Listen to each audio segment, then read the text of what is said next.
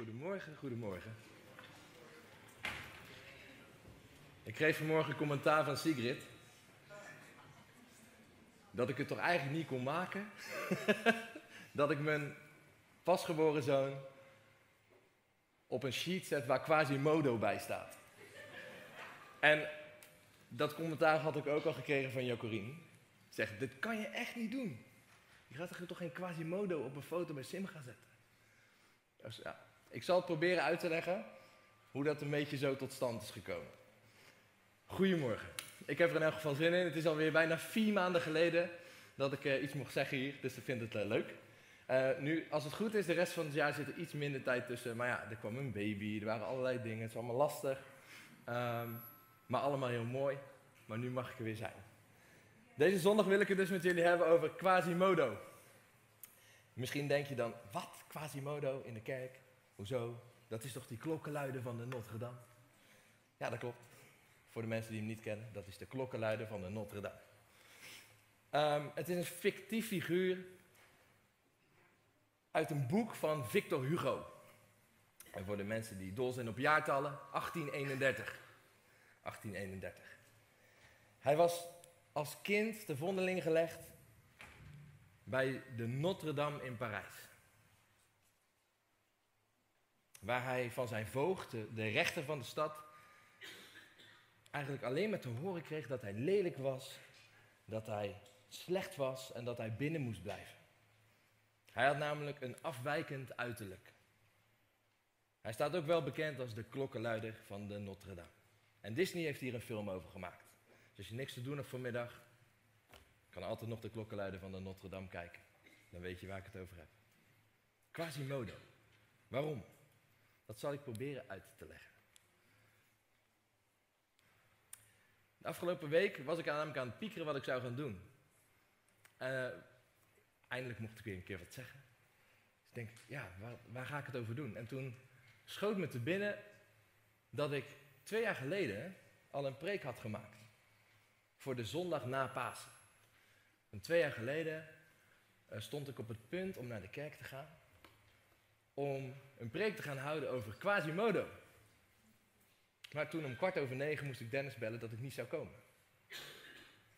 Omdat er een miskraam was bij Jacorien. Dus die preek is blijven liggen, maar het is zo'n preek die alleen maar kan op de eerste zondag na Pasen. En toen dacht ik, nou, ik heb er nog eentje. Ik ga eens even kijken of het nog kan. Of, er nog, of ik nog wat moet doen. Ja, ik moest nog wel wat doen. Dus uh, ik heb nog even gewerkt afgelopen week. Maar dan toch die preek over Quasimodo. Zou dat een goed onderwerp zijn? Was dat wijs om te delen? Dus ik ben toen gaan googlen. Daar begin ik uh, wel eens mee. Toen de tijd, hè, niet de afgelopen week. Maar, en toen kwam ik erachter dat de eerste zondag na Pasen in de Rooms-Katholieke traditie behoorlijk wat namen heeft meegekregen. Hebben wij, Dennis zou zeggen, geen last van. Maar we kunnen er wel af en toe een mooi thema uh, uithalen. En uh, daar was ik wel blij mee. Een aantal namen kwam ik tegen. Die wil ik kort met je doornemen. Bijvoorbeeld, het wordt ook wel beloken zondag genoemd. En nou ken ik echt veel Nederlandse woorden. Maar beloken kwam me niet bekend voor. Nog nooit gehoord. Maar het schijnt het voltooid deelwoord te zijn van beluiken. Maar beluiken deed bij mij ook niet echt een belletje rinkelen. Uh, maar ik kwam erachter dat het sluiten of afsluiten betekent. En dat staat dan voor het afsluiten van het paasoctaaf. Acht dagen van en na Pasen. In het Latijn werd deze zondag ook wel Dominica in Albis genoemd. Ja, dat betekent zondag in het wit. Dat verwijst dan weer naar de witte doopkleding die die doopleerlingen droegen toen ze op de paasnacht gedoopt werden. En die hielden ze dan acht dagen aan als symbool van een nieuwe geboorte. Dit werd dan ook wel Witte Zondag genoemd. Dat klonk eigenlijk allemaal nog wel normaal in mijn, in mijn oren. Dat ik denk, nou, ja, logisch. En toen kwam ik bij die laatste naam. Quasimodogeniti. Toen dacht ik, ja, Quasimodo ken ik. Maar wat betekent dat dan weer? Ik, legde, ik dacht namelijk ook gelijk aan de Notre Dame. Ik denk, dat moet ik er nog even uitzoeken. Het betekent pasgeboren, als pasgeborene. En het verwijst naar een tekst waar ik zo met jullie uit ga lezen. Uit 1 Petrus 2, vers 1 tot 7. Maar eerst zal ik, voor ik dat geestelijke stuk induik, vertellen hoe het komt dat Quasimodo Quasimodo heet.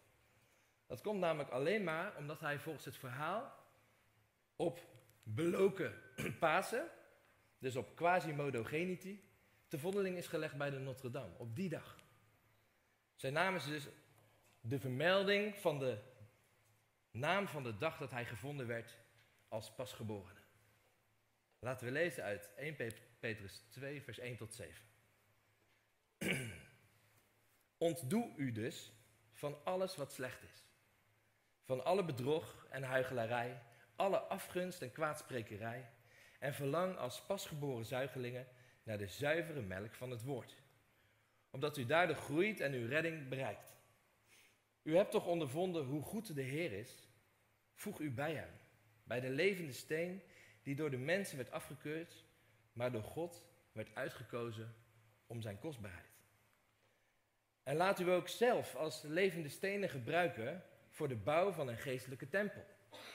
Vorm een heilige priesterschap om geestelijke offers te brengen die God dankzij Jezus Christus welgevallig zijn. In de schrift staat immers, in Sion leg ik een hoeksteen, die ik heb uitgekozen om zijn kostbaarheid. Wie daarop vertrouwt, komt niet bedrogen uit. Kostbaar is hij voor u die erop vertrouwen. Voor wie er niet op vertrouwen geldt echter, de steen die de bouwers afkeurden is de hoeksteen geworden. Tot zover. Dit is Simga in kleur. Dat kon ik natuurlijk jullie niet onthouden als trotse papa.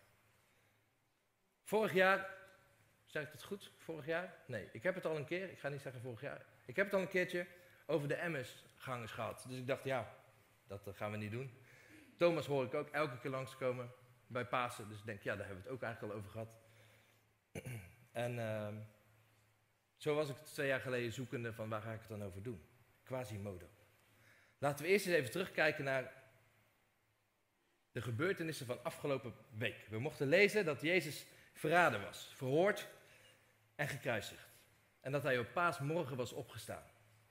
En dan verschijnt hij aan zijn leerlingen, de vrouwen en aan nog heel veel meer mensen. Hij bewees dat hij echt Jezus was aan meerdere mensen en groepen, aan Thomas, aan de Emmausgangers, aan de rest van zijn discipelen en ga zo maar door. En toch valt me op, laat ik het even bij de discipelen houden, dat ze op best wat momenten nog twijfelen, onzeker zijn en niet weten wat ze moeten doen en ongeloof hebben. Zelfs nadat Jezus aan hun is verschenen, na de opstanding. Zelfs nadat ze die Jezus hebben gezien, met de kennis van al zijn woorden en de daden van de wonderen en de liefde in hun hoofd. Zelfs na dat alles.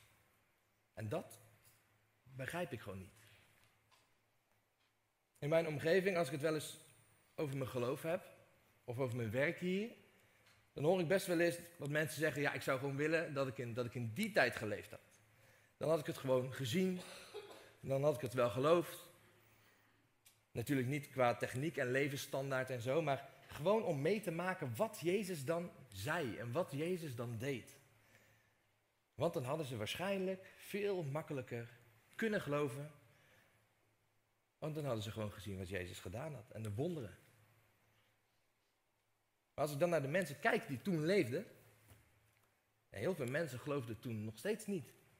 Sterker nog, de mensen gingen zelfs zo ver dat hij gekruisigd werd. En als ik dan naar de discipelen kijk, de mensen, de vrienden van Jezus, die elke dag met hem optrokken, ook zij twijfelden en hadden ongeloof. Dus ik geloof niet dat leven in de tijd van Jezus geloven makkelijker maakt dan leven op dit moment. Twijfel, onzekerheid, ongeloof, angst. Het is van alle tijden en het mag er ook zijn. Denk ik aan mensen die op dit moment in angst leven. Of die op dit moment twijfelen. Misschien zit je hier wel, denk je, ja, ik zit hier wel. Maar ik weet het ook allemaal nog niet. Mensen die onzeker zijn op welke manier dan ook. En dan geloof ik echt wel dat, ondanks dat het er mag zijn, dat het, gaat, dat het erom gaat wat je ermee doet. Luister naar Jezus als hij zegt, word als een kind en vertrouw op mij, je grote broer. En vertrouw op God, de Vader. Daar kun je alles kwijt. Daar mag je echt zijn wie je bent. Daar is het veilig en lacht niemand je uit. Daar mag je bang zijn, onzeker zijn en twijfelen over van alles en nog wat. Want hij is er dan bij en hij helpt. Hij helpt je met wat je dwars zit. En als ik dan denk aan Quasimodo, de klokkenluider, dan denk ik aan een persoon die zijn hele kindertijd door, door zijn voogd verteld is dat hij een monster is. Dat hij lelijk is. Dat hij niks kan. Dat niemand hem moet en dat hij zeker uitgelachen zal worden en bespot zal gaan worden als hij uit de Notre Dame komt. En misschien nog wel erger. Misschien wordt hij wel geslagen en doen ze hem pijn. En de eerste keer dat hij dan per ongeluk alleen buiten de Notre Dame is, gebeurt dat ook. Precies zoals zijn voogd gezegd had. En hij gaat nog meer geloven dat hij niks waard is. Ken je dat? Ik wel. Ik heb regelmatig van die stemmetjes in mijn hoofd. Van je kan het toch niet. Ze gaan je uitlachen. Wie denk je wel niet dat je bent? En dat gaat zomaar door. Dan zit ik mezelf helemaal gek te maken. En geloof ik niet meer in mezelf.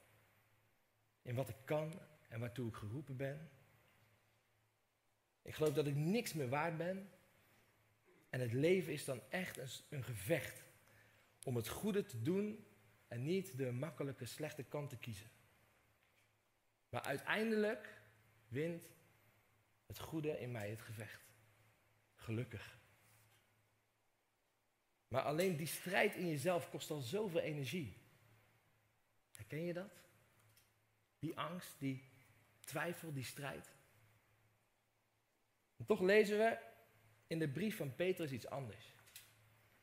Als eerste lezen we dat we alle dingen die slecht zijn moeten ondoen. In een andere vertaling staat het vertaald als afleggen. Zoals Jezus aan het kruis stierf en alles aflegde, maar weer helemaal opnieuw opstond. Afleggen. Of zoals Dennis ooit zei, het uittrekken en je er niks meer van aantrekken. Een woord wat we meerdere keren tegenkomen in het Nieuwe Testament en wat elke keer weer te maken heeft met het loslaten van slechte dingen, zonde. En alles wat je maar kan bedenken wat niet van God komt. We mogen verlangen als pasgeboren baby's. Quasi modo geniti. Naar zuivere, pure, echte spirituele melk. Dat staat er. En zoals baby's mogen we verlangen om te groeien. Zo mogen we echt verlangen naar het woord van God. Om te kunnen groeien. Baby's hebben nog veel meer eigenschappen. Waar we denk ik af en toe bij stil mogen staan. Zodat we zij zo nu en dan een voorbeeld aan kunnen nemen. Baby's die huilen als ze ergens mee zitten. Want ze kunnen het niet zeggen. En ik weet niet hoe jij. Maar zelf ben ik niet iemand die echt veel houdt. Of makkelijk houdt. Terwijl dat dus af en toe echt niet verkeerd is. Het is zelfs goed. Baby's herkennen al snel de stem van hun ouders. Dat komt omdat, omdat hij al weken goed luistert naar de ouders. En dat begon al in de buik, bij de moeder. Baby's lachen ook heel snel. Simga begint nu al te lachen. Maar in het begin nog maar op één manier en helemaal geluidloos. Het is meer een glimlach, zo'n grimas.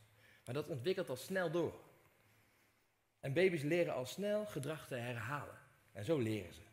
Dat is exact wat wij mogen doen als we naar Jezus kijken. Zijn gedrag herhalen en leren van Hem. Hij is ons voorbeeld. En zijn geest zit al in ons om ons te helpen.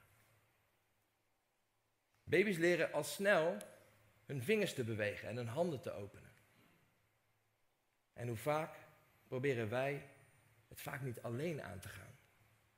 Terwijl we gewoon met geopende handen bij Jezus mogen komen.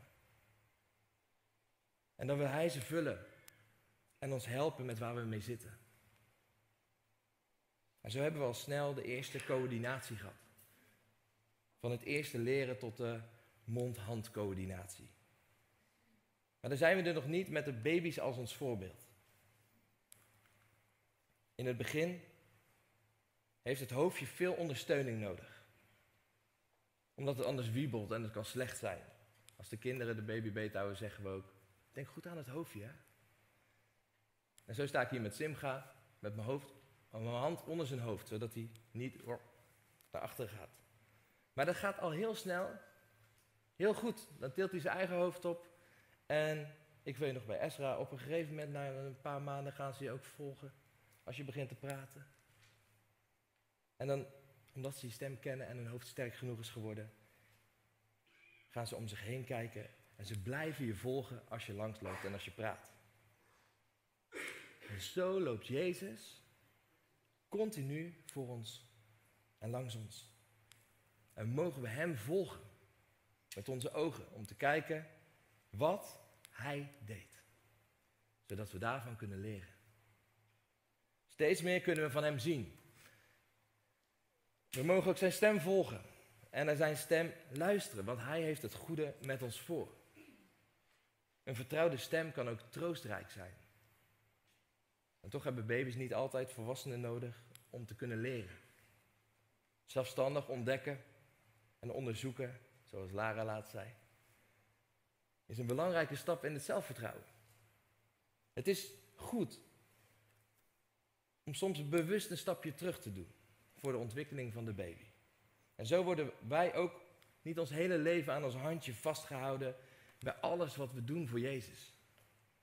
We mogen ook zelf ontdekken.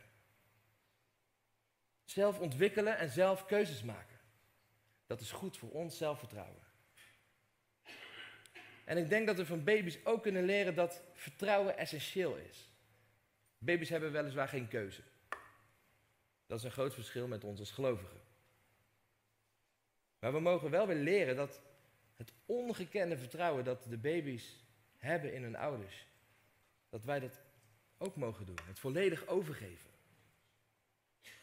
En zo mogen we, denk ik, in God onze Vader vertrouwen. We mogen vertrouwen dat Hij voor ons is. Dat Hij echt voor ons is. En dat we mogen groeien. Dat we mogen ontwikkelen. Van pasgeboren, verlangende baby's naar volwassen christenen. En ik denk dat het heel belangrijk is dat we niet in de babyfase blijven hangen. Maar het is ook heel goed om die fase nooit te vergeten. Die kunnen we gebruiken om sterker te staan in ons volwassen geloof. Dat we nooit vergeten dat we baby waren. Dat we nooit vergeten dat we als baby verlangden naar pure melk van Gods woord. Dat we nooit vergeten dat we als baby onze handen open deden en vroegen zonder na te denken of dat wel kon. Dat we nooit vergeten hoe de stem klinkt van onze vader. En dat we nooit vergeten dat Hij het beste met ons voor heeft. Dat we nooit vergeten dat Hij ons goed kan troosten. Dat we nooit vergeten dat we mogen vertrouwen op Hem. En natuurlijk is het een reis. En duurt het een leven lang op aarde waarin we groeien. Dat zien we zelfs bij de discipelen, waarvan we lezen dat zelfs bij de hemelvaart van Jezus nog enkele twijfelden. Het is een proces. Een proces op de weg van heiliging. En dat mag ook zo zijn. Maar waar we ook doorheen gaan en hoe lastig het is om soms dingen los te laten en te vertrouwen op onze Vader. We mogen weten dat we zijn kind zijn. Ook jij, als je daaraan twijfelt. Hij houdt van jou. Je hebt toch ondervonden hoe goed de Heer is? vraagt Paulus. Petrus. Laat je dan gebruiken door Hem als levende stenen voor de bouw van een geestelijke tempel. De gemeente als geestelijke tempel. Dus niet een gebouw alleen, zeker niet. En juist in deze tijd na corona nog wel veel minder misschien. Maar de gemeente mag een gemeente zijn van levende stenen om op te bouwen. Om te bouwen aan een geestelijke tempel. Met elkaar en voor elkaar. We hoeven niet, zoals in het Oude Testament, iets te offeren, iets fysieks. Maar zoals we in het Nieuwe Testament lezen, is het vooral een offer namens jezelf. Omdat jij dat wilt. En we lezen ook dat we ons lichaam en wil aan God overgeven als offer. Hij is in controle. We geven onze liefde aan God en onze naasten en aan onszelf. En we geven aanbidding en we prijzen God. Zo kunnen we een levende steen zijn en meebouwen aan Gods koninkrijk, zoals Jezus de hoeksteen is. In Jesaja 28, vers 16 stond al, maar dit zegt God, de Heer. Ik leg in Sion een fundament met een uitgelezen grondsteen, een kostbare hoeksteen. Wie zijn vertrouwen daarop grondvest, hoeft geen andere toevlucht te zoeken. En in Petrus 1, 1 Petrus 2, vers 6 staat, in de schrift staat immers, in Sion leg ik een hoeksteen die ik heb uitgekozen om zijn kostbaarheid. Wie daarop vertrouwt, komt niet bedrogen uit. We mogen echt vertrouwen in een tijd waar vertrouwen soms lastig is. Waar de complottheorieën van de ene week weer verschillen met de andere week en ze gaan maar door. We mogen echt vertrouwen dat we, we, we mogen echt vertrouwen. We mogen pleiten. Ik wil pleiten voor hoop en vertrouwen. We mogen vertrouwen op Jezus en door Jezus heen op onze hemelse Vader. Hij houdt van ons. Hij zorgt voor ons. Hij ziet ons. Hij kent onze pijn. Hij kent onze strijd. Hij kent onze weg. Hij weet waar we staan. En hij weet waar we tegenaan lopen, maar alles heeft hij al doorstaan. Hij is ons al voorgegaan en we mogen volgen. Volgen in vertrouwen. Die hoop mogen we echt hebben. Laatst zei iemand, volgens mij heb ik dit met kerst ook gezegd, maar laatst hoorde ik iemand zeggen: hoop is een uitgestelde teleurstelling. Maar daar ben ik het zo niet mee eens.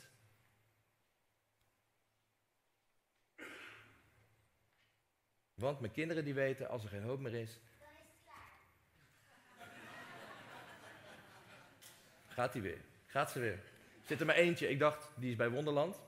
Dan is het klaar. Hoop is een vast vertrouwen. Dankjewel, schat. Hoop is een vast vertrouwen.